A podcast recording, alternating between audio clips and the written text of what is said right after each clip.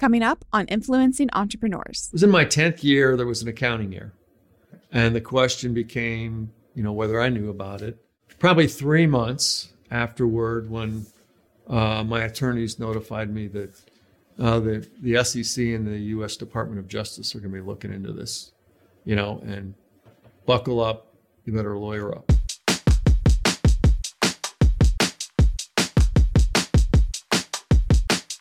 This season of Influencing Entrepreneurs is brought to you by the Entrepreneurs Organization of Charlotte and Spherical Media. After years of teaching entrepreneurship and consulting business owners, I realized that true knowledge comes from the wins and losses of those entrepreneurs. These are the stories of those business leaders. I'm Casimir Ward, and this is Influencing Entrepreneurs. We're here today with Jeff Conway, owner of four Ruth Chris Steakhouses and the creator and owner of Napa on Providence. Thank you so much for being here today. My pleasure. So, in our previous conversation, I got to be honest, you have a story that I would love to make a, you know, a made for television miniseries because you've had so much, honestly, uh, excitement, adventure, uh, maybe turmoil.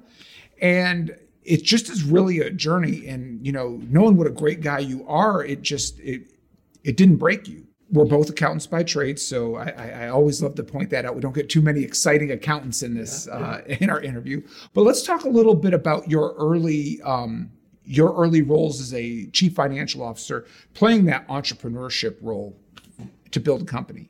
Well, so I started. I had ten years in public accounting first with Coopers and Lybrand, and then Ernst and Young, and then I had an opportunity. Uh, one of my clients wanted to hire me and uh, got involved with a, a, company called Rentway. I put the deal together with some wealthy uh, New York financiers, and uh, we bought a troubled rent to own company, about 17 stores, and then we grew that to 1,100 stores, all company owned. Went through the process of taking the company public, and uh, you know, three times in the Fortune 100 fastest growing companies, but 17 to 1,100 stores was pretty dynamic growth. That took place over 10 years. And over the course of that 10 years, let's even talk about year zero right before you even start that. Um, the rent to own, is this, is it just the opportunity presented itself to you? I, I had a client in the industry mm-hmm. and I saw that uh, there was, there was an opportunity to roll up mm-hmm. to because the industry was undercapitalized it was financed principally by Transamerica out of, out of San Francisco. So I got together with another one of my clients, and and uh, they had they had said, Jeff, we think you're a bright guy. You ever find a good business opportunity, bring it to our attention. So I said, Hey, I got this idea.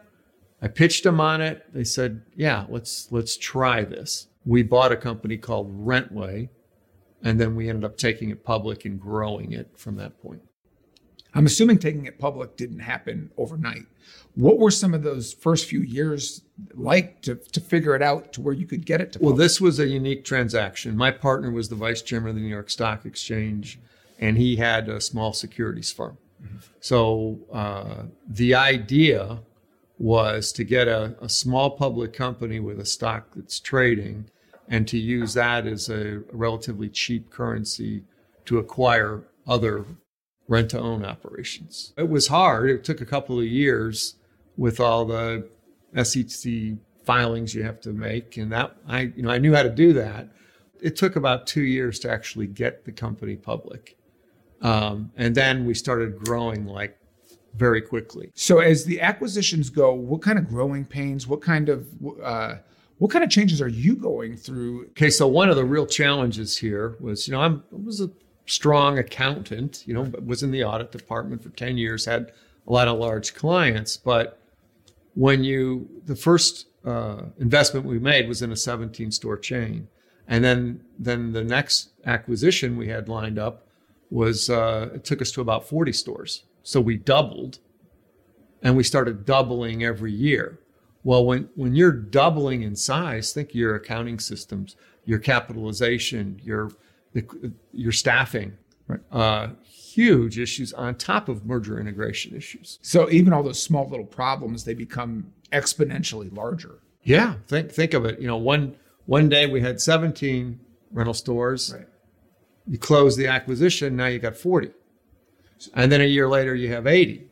And a year later, you have 160, and then 400, and then 800. Lots of challenges in that process. At 10 years, after 10 years, how, how large is the company?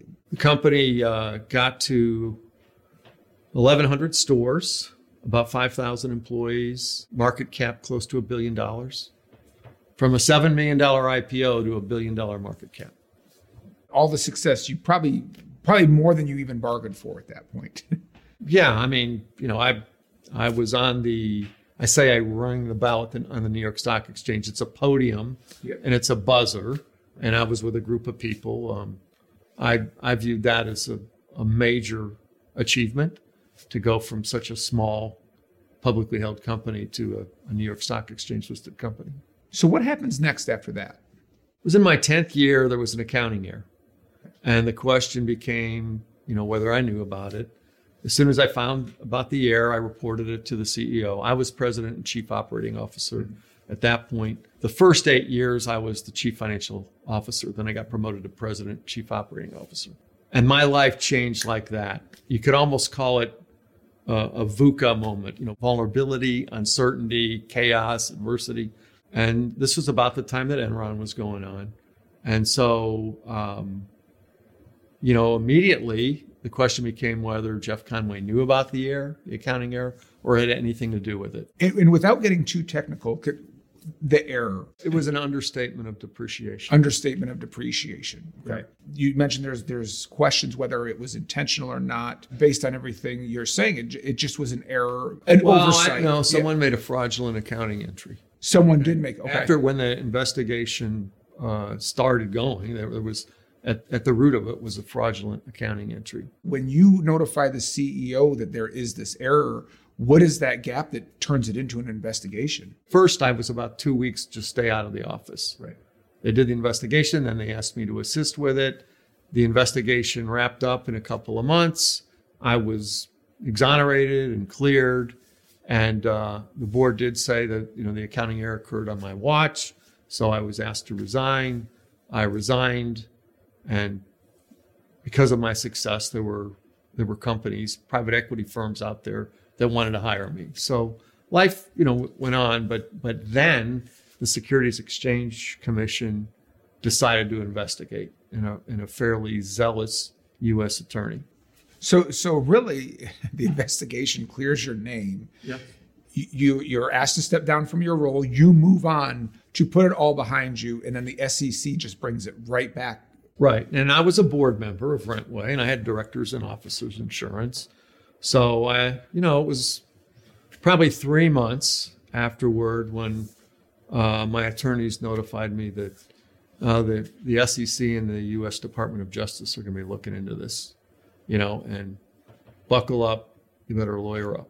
Did it feel the same as the investigation, or did the- the weight of it feel a whole lot heavier? Uh, that's serious. You know, the, when a U.S. attorney comes after you, um, that's that's not a good feeling.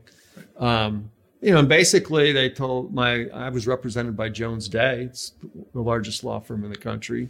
You know, they just said don't say anything. So I didn't say anything. Uh, I was hired right about that time by Ruth Chris to come in as the CFO of Ruth Chris Steakhouse. So I I kind of compartmentalized everything and moved forward with my life and let the investigation run its course. You're lawyered up. You've got a, a, a, a prestigious law firm telling you to say nothing. Do you do you feel confident at this point? I'm the kind of person that that I felt bad. I, I put the deal together for this company. I at I became kind of the heart and soul of the company in many ways as as we grew from such a small kind of your baby. investment. Yeah, yeah. I mean, our our investment originally for a third of the company was hundred thousand dollars. That was at thirteen cents a share. The stock went to thirty five dollars a share. Yeah. Okay, that and you know I had gotten hundreds of thousands of stock options along the way, and so yeah, I mean, it was a big deal. Right. Um, But you, but you feel confident as far as your representation, like Yeah, yeah. Although there's always once you get sued at this type of level, there's a lot of uncertainty. You know, is did I have an email? Should I have known about this? In my case, the question became, did Jeff know about it? Did he direct anyone to make a accounting error? Uh, did I look the other way? Everything you're saying, it doesn't sound like there was any malfeasance. There was not even any uh, negligence. To help kind of wrap this up, so it took about four years of investigation. You know, I moved on with my career at at uh, Ruth's Chris, mm-hmm. um, and there you know there are lots of lots of depositions and uh, lots of legal fees. yeah, but I had directors and officers okay. insurance. I had three attorneys billing six hundred dollars an hour for three years. Yeah. Okay, uh, uh, and then they kind of exhausted the D and O insurance, and things started to settle pretty quickly. And the end result was the U.S. Attorney's Office felt that I had looked the other way. They they came to my attorneys and said, "Look, he's a really good guy, but we think he willingly uh, was deliberately blind and willfully ignorant." And and that gets real political when when it becomes a high profile case like this. My prosecutor was Mary Beth Buchanan. She had political aspirations, and uh, was making an example of me. And she made an example of, of you and Tommy, Tommy Chong, Chong. You can Google her. Chong. Mary Beth Buchanan. Right. Yeah. Uh, he he ended up uh, going to prison for ten months, just like me. So you end up getting convicted, and uh, well, they so they they come to you and say, "We think you look the other way." Okay.